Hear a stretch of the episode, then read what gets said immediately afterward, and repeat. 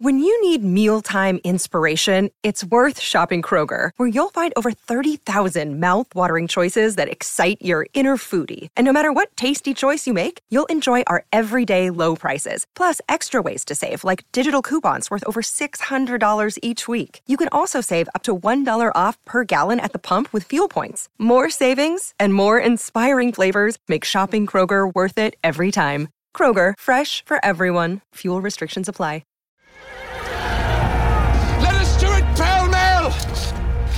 To heaven, then hand in hand to hell!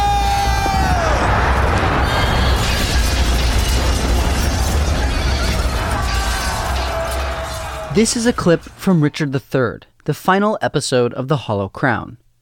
This 2012 2016 BBC Two adaptation of Shakespeare's two cycles of history plays featured cinematic battle scenes, graphic violence, and an epic historical scale.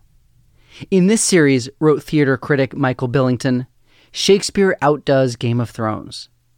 The groundbreaking HBO television series Game of Thrones is similarly known for its gorgeous production, unflinching depictions of violence, and sense of historical realism.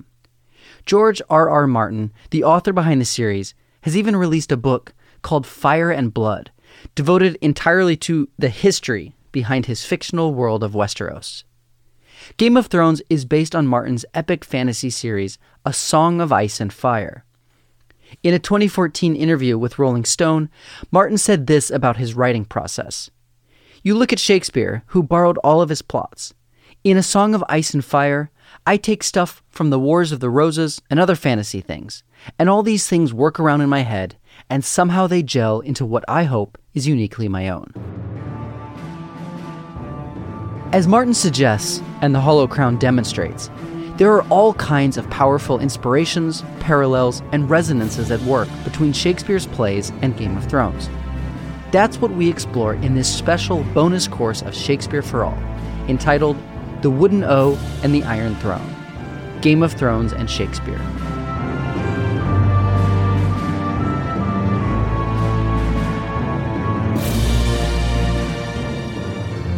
In this first episode, The Way They Were in the Songs, we're talking about how Martin and Shakespeare use history.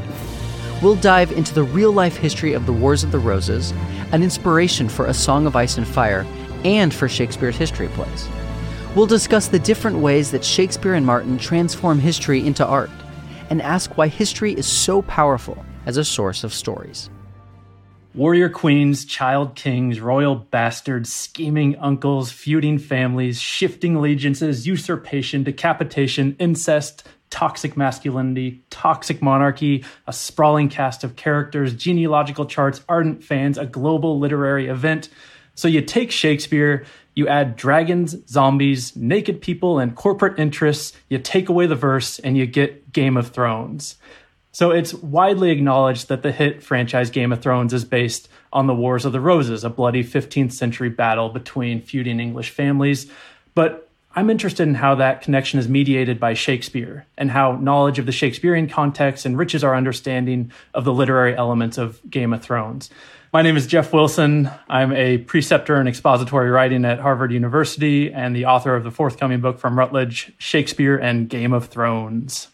In his book, Shakespeare and Game of Thrones, Jeff Wilson analyzes the different ways that Martin was influenced by Shakespeare and by writers influenced by Shakespeare.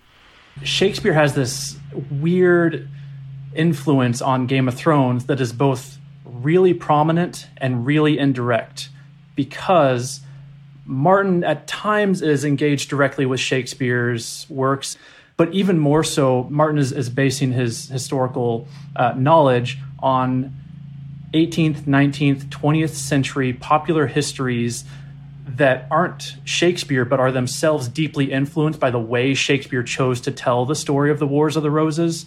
And so Martin wasn't directly engaging with Shakespeare, but he was directly engaging with the materials that were directly engaging with Shakespeare. What I find fascinating is the way we kind of inherit interpretations of history. And we get a bit like when you draw an angle that's very tiny at the beginning if you if you extend it by the time you go not very far the distance between the two lines gets bigger and bigger and bigger My name's Anton Lesser, uh, and I played Qyburn in Game of Thrones. Shakespeare was drawing on sources that were compiled from material in the context of a dynasty, the Tudor dynasty. So they were probably quite biased. And so um, that material that Shakespeare then drew on for his uh, for his resource to write the Wars of the Roses was already slightly down that that angle was getting slightly wider, and what was already maybe slightly inaccurate chronologically started to become material for him to distort even further in in the cause of making great stories. So then we have George R. R. Martin, who takes what we've now got two or three levels removed from from the origin, and just takes that as the sort of nucleus for his own dramatic license. We'll start with that historical nucleus that inspired Martin and Shakespeare. Reed Edwards is a fan of Game of Thrones and a history buff who loves reading about Westeros and medieval Europe. We asked Reed to tell us the story of the Wars of the Roses and to describe some of the parallels between this history and thrones.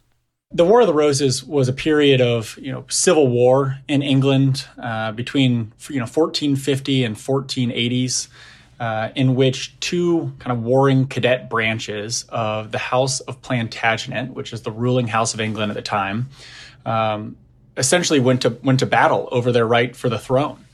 And these two houses were one, uh, the House of Lancaster, which was represented by its sigil, the red rose, um, and their rival, the House of York, represented by the white rose, thus the uh, ever creative name, the War of the Roses. The story really begins in kind of the 1450s um, in England, which was a period of, of particular unrest. You had a particularly weak king uh, by the name of, of Henry VI. He learns of kind of the last outpost in France that his father, Henry V of, of Shakespearean fame, um, Bordeaux, has finally fallen to the French. And he loses his mind. I mean, literally loses his mind. He actually goes into a period of, of insanity. Fans might see a parallel between this Mad King and Aerys Targaryen II, the Mad King overthrown in Robert Baratheon's rebellion not long before Game of Thrones begins. Henry VI's madness sets off a chain of events that also disturbs the line of succession for the English crown. And the nobles of the realm look around for an alternative to this this um, I would say beyond mad but just kind of degenerate king that they can't rule. And conveniently for them, there's a rival claimant to the throne um, who hasn't asserted his right, but his name is Richard. He's the Duke of York. He has many you know nobles behind him. And they determined that it's in the best interest of England to name him as a regent um, with the title of Protector of the Realm. And he serves in this role for a period of time until Henry's senses come back to him. Uh, and Henry decides that he wants to retake personal rule of the realm, which doesn't sit particularly well with Richard. It very much pleases Henry's wife, Margaret of Anjou, who doesn't like Richard very much. And he decides that Richard, this is, decides that he's going to go to war to assert his claim to the throne and take over as king himself. Uh, so he raises his banner, so to speak. He brings in all the nobles that are loyal to him, um, and he goes to war. Richard is so successful that Henry agrees to name him heir to the throne. But in an ironic twist of fate, Richard dies in battle soon after, and Henry VI feels safe on the throne. But of course, you know, as with all these twists of fate, uh, it doesn't last long. This period of stability and and Richard's son, Edward IV, decides to rise up and avenge the death of his father in this noble plea and bring all of his, his bannermen along and take the throne along the side. And he does so and is finally victorious. This young, he's 19 years old, he's supposed to be dashingly good looking. Uh, he takes the throne at the Battle of Towton, one of the bloodiest battles in medieval period, where 50,000 knights, you know, were clashing, and 10,000 of them died on the field of battle. Um, and he becomes Edward IV, the the next king of England. Here too, we start to see some parallels with events in Game of Thrones. Many people equate, you know, Ned Stark and the, the Ned Stark character to that of Richard of York, the father um, who's noble and ultimately dies for a cause he believes in, and then his son, the you know Robb Stark character, much like Edward IV, rises up, calls in the banners, and, and marches off to war to uh, to defeat his father's enemies in, in the name of justice and his own father. Robb Stark calls in his banners and goes to fight the Lannisters, just as Edward of York fights the Lancaster family. And as Edward became King of England, Robb is hailed by his bannermen. My sword is yours, in victory and defeat, from this day until my last day. The King in the North! The King in the North! The King in the North!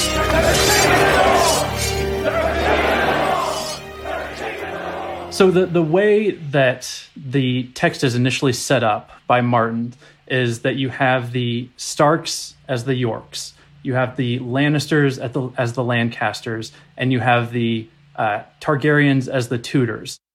Of course, Robb Stark never ends up on the Iron Throne. But Edward IV ruled England with relative stability until his brother George and the Earl of Warwick rose against him. Shakespeare dramatizes this uprising in Henry VI, Part 3. Shakespeare wrote two cycles of history plays called tetralogies because they each contained four plays. In the first tetralogy, written in the early 1590s, he told the story of the Wars of Roses in Henry VI, Part 1, Part 2, Part 3, and Richard III. In Shakespeare's play, what prompts Warwick's rebellion is the fact that Edward commissions him to negotiate Edward's marriage with the French princess. Edward then becomes captivated by a woman named Lady Grey and marries her, leaving Warwick humiliated and angry. Robb Stark also loses an important ally when he promises to marry Walder Frey's daughter and marries another woman instead. Walder Frey is a dangerous man to cross. I know that. And you mean to do it anyway? I love her. In the Wars of the Roses, however, Edward IV does go on to defeat Warwick and secure his throne again. He lives out his life as king, and his 11 year old son Edward V succeeds him. The transition of power looks peaceful, but there's another twist of fate ahead.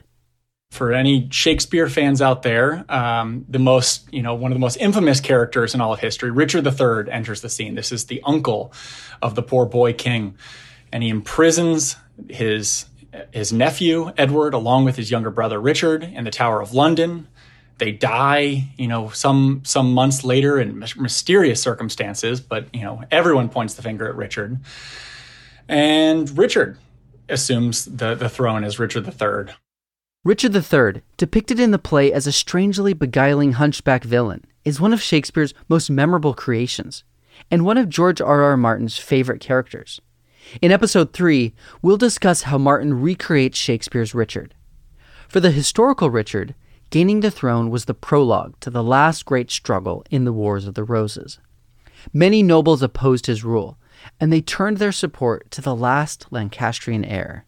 One, a young boy again by the by the name of Henry Tudor, who's this 18 year old boy um, who's been away in France, you know, hiding away with his uncle, trying to amass forces uh, to return. Who has this distant link through his mother and uncle and some second cousin, basically to the throne. Crosses the Channel, invades England, and finally defeats Richard III at, at the Battle of Bosworth Field and establishes the Tudor dynasty on the throne, which finally, you know, puts an end to the War of the Roses. And he even goes so far as to marry uh, the eldest daughter of Edward IV, Elizabeth of York, to kind of unite the two houses. In Game of Thrones, there's also a hope that a long lost heir to the throne will cross the sea, take the throne, and reunify the kingdom, maybe by marrying someone from another great house. This victorious storyline is what many characters and fans expected from Daenerys Targaryen.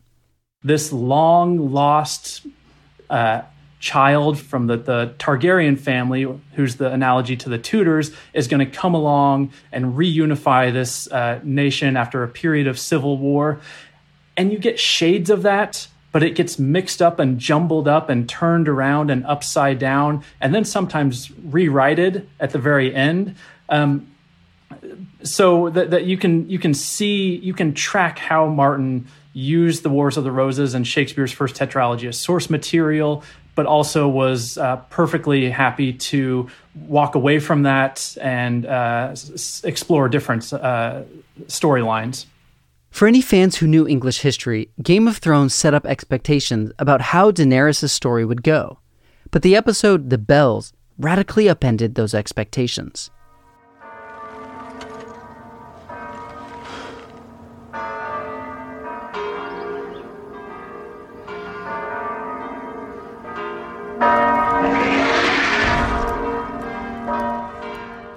George R. R. Martin and Shakespeare use historical sources, but they aren't bound to them. They always transform history for their own artistic purposes, and each does so in a different way. For Shakespeare, his key strategy for creating compelling art was to leave information out. His sources always give us so much more information about the story than what he gives us in his plays. So there's all these gaps in, in Shakespeare's stories. But in contrast, Martin's strategy is to put everything in, to give us all the information, more information than anyone could ever want. And so when we're reading the fiction, it feels like reading history with all the details of, of historical scholarship. And so uh, both are transforming their sources, but in really, really different literary ways. Martin and Shakespeare also transform history by shaping it into a particular kind of story. Shakespeare looked at the Wars of the Roses with its series of many political rulers falling from power and saw one literary genre repeating itself over and over. He structures his first tetralogy as a series of tragedies. So you get first the tragedy of Joan of Arc, then the tragedy of Humphrey, Duke of Gloucester, then the tragedy of Richard, Duke of York, and then the tragedy of Richard III, just one after another. And every end is the beginning of another tragedy. So you have this sense of kind of recurrence and cyclical narrative. Um, but then about three quarters of the way through Richard III, things change from this cycle of tragedies to uh, what feels more like an epic heroic romance. And you start to get Richard III as evil battling the Earl of Richmond as good. The Hollow Crown draws out this moral contrast between Richard III and Henry Tudor, Earl of Richmond, by intersplicing their speeches to their troops before their final battle. Loving countrymen, remember this. If you do swear to put a tyrant down, you sleep in peace, the tyrant being slain. And whom doth lead them but a paltry fellow? Long kept in Bretagne at our brother's cost, a milksop. Sound drums and trumpets, boldly and cheerfully. God and St. George, Richmond, and victory! Shakespeare's depiction of a heroic Henry Tudor overcoming a demonic Richard III reflects a view of history called the Tudor myth. The Tudor monarch Elizabeth I ruled England when Shakespeare wrote his history plays, and this was how the Tudors would have wanted to see their role in history as the providentially destined victors in a cosmic battle of good against evil. So, in the course of telling these historical, societal tragedies, Shakespeare starts to identify generic form, and then he changes the generic form. And as soon as he's telling a historical romance, you start to get elements of fantasy in it with the conquest of, of good versus evil. Then Martin sees that the Tudor myth has elements of fantasy in it, and so it would be well suited to the genre conventions of fantasy literature. So it makes sense to bring in dragons and, and zombies and long lost princes and princesses. Martin saw how Shakespeare started to move medieval history towards literary fantasy by casting political struggle in this mythic spiritual mold. Then Martin took that same historical material and asked just how far he could push the fantasy elements. If you look at a map, a medieval map of the world, uh, at the edges of the map, there's areas that are either unexplored thus far um, or haven't really been traveled to. And oftentimes you'll see this Latin phrase, hic sunt dracones, uh, which means here be dragons. And it essentially entails that we don't know what's out here. There could be anything. It's dangerous, it's scary, but there's mythological cute creatures. There could be. And at the end of the day, he, he brought that to life. He said, well, what if at those edges of the map there actually were dragons?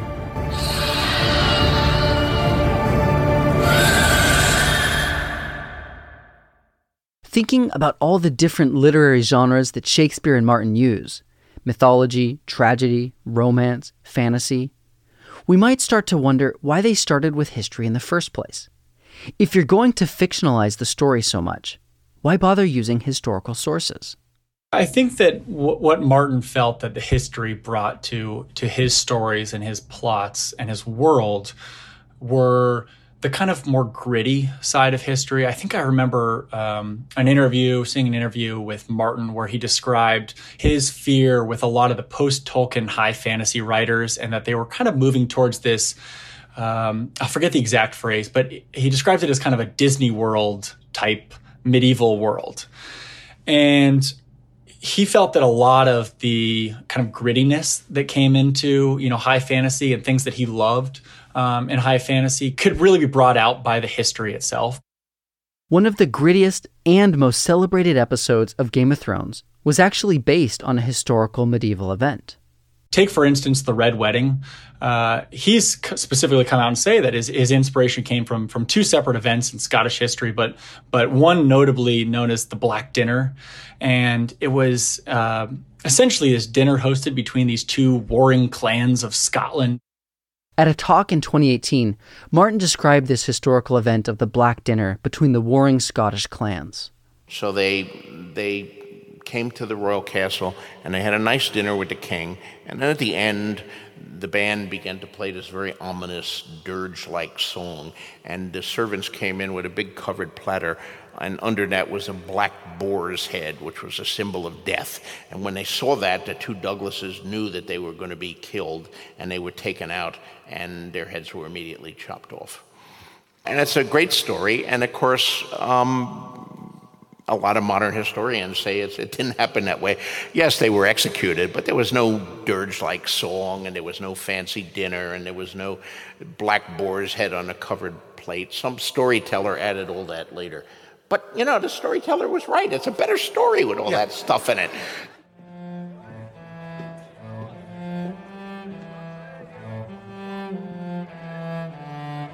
And famously, in its adaptation of the Black Dinner story, Game of Thrones brings back that ominous dirge in the song the musicians play at the wedding. A song that reveals they are actually enemy Lannister soldiers.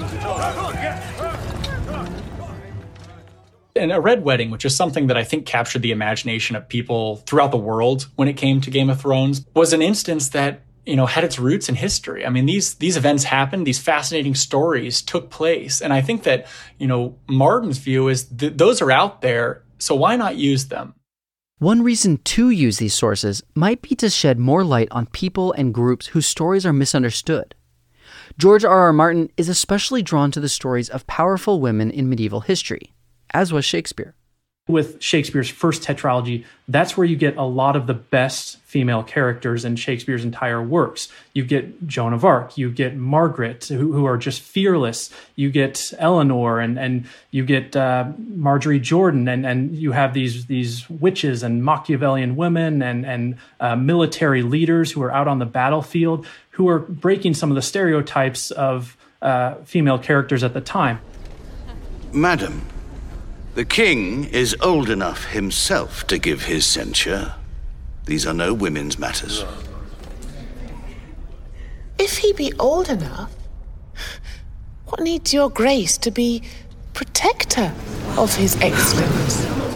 I think one of the things that Martin found so fascinating was some of the female characters at this time because there's there's a common misconception in history in this period that the women characters were these subservient, sat by the sides of their husbands, and they listened to them and obeyed and did what they wanted, uh, and that's just farther it couldn't be farther from the truth. And and characters like margaret of anjou uh, you mentioned anne neville. I would also add in uh, elizabeth woodville the uh, the wife of edward iv were uh, fascinating individuals in this time. Uh, intelligent and also very strong in their beliefs and their backing of their children's claim, and ultimately wanted more than anything to see their sons sit on the throne of England. As much as people want to hate Cersei Lannister, um, there's mothers who can who can appreciate her love for her children and the desire that she has to see you know what she believes is best for them.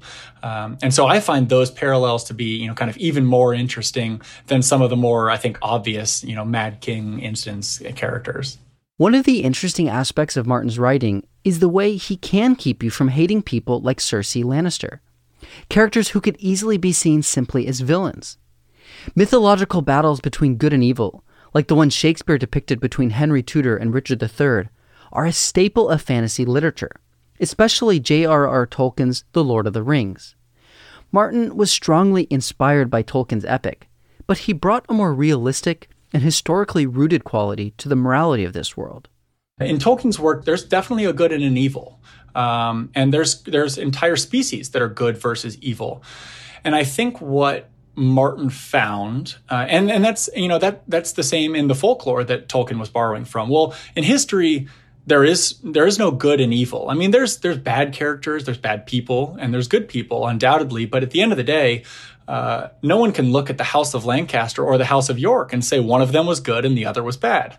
It's just not the case. And I think that allowed him to create these characters and build out these nuanced characters. Take a Jaime Lannister, for instance, who, you know, at the beginning of the story couldn't be, you know, more evil in, in the minds of most fans.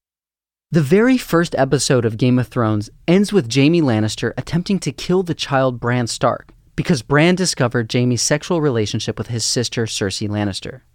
By season 8, Jaime is risking his life to fight alongside the Starks. But even so, his character arc isn't a simple transition from bad to good.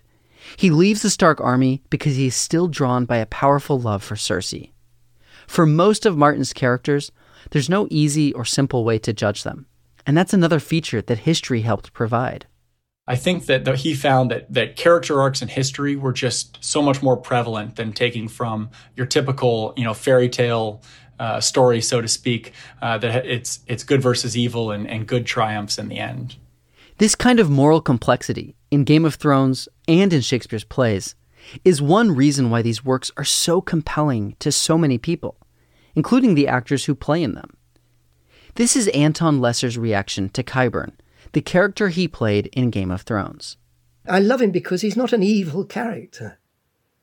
Neither is he a good character. He's just very complicated. And I love that. And I think most actors, if you ask them, what's the most satisfying sort of role to play, they say roles where you actually don't know what, you don't know what's going on. Lesser is also a veteran actor of Shakespeare, and he finds the same attractive, complicated quality in Shakespeare's plays especially tragedies like Julius Caesar. But 'tis a common proof that lowliness is young ambition's ladder, whereto the climber upward turns his face. But when he once attains the utmost round, he then unto the ladder turns his back, looks in the clouds, scorning the base degrees by which he did ascend. So Caesar may. Then, lest he may, prevent, and therefore think him as a serpent's egg, which hatched would, as his kind, grow mischievous and kill him in the shell. I think it's brilliant because it challenges you. A, it makes you sort of admit that you don't know what this life is about. You don't know how you would behave if you were given power. You don't know how you would make a conclusion that Brutus has to make to kill Caesar or, or be true to his friend. None of us know. In our next episode, we'll investigate the complex morality of Shakespeare's and Martin's worlds. We'll look again at history and how it shapes characters' moral choices and at how those choices become even more difficult once you acquire power. We hope you'll join us for episode 2 of The Wooden O and the Iron Throne. Uneasy lies the head that wears the crown.